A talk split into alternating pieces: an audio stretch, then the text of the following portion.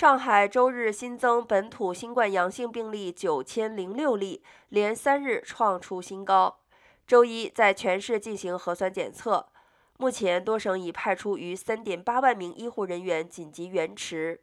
据上海发布晚间报告，当天顺利完成了新一轮的核酸采样，随后还将有序地开展检测、复核、人员转运和相关分析研判工作。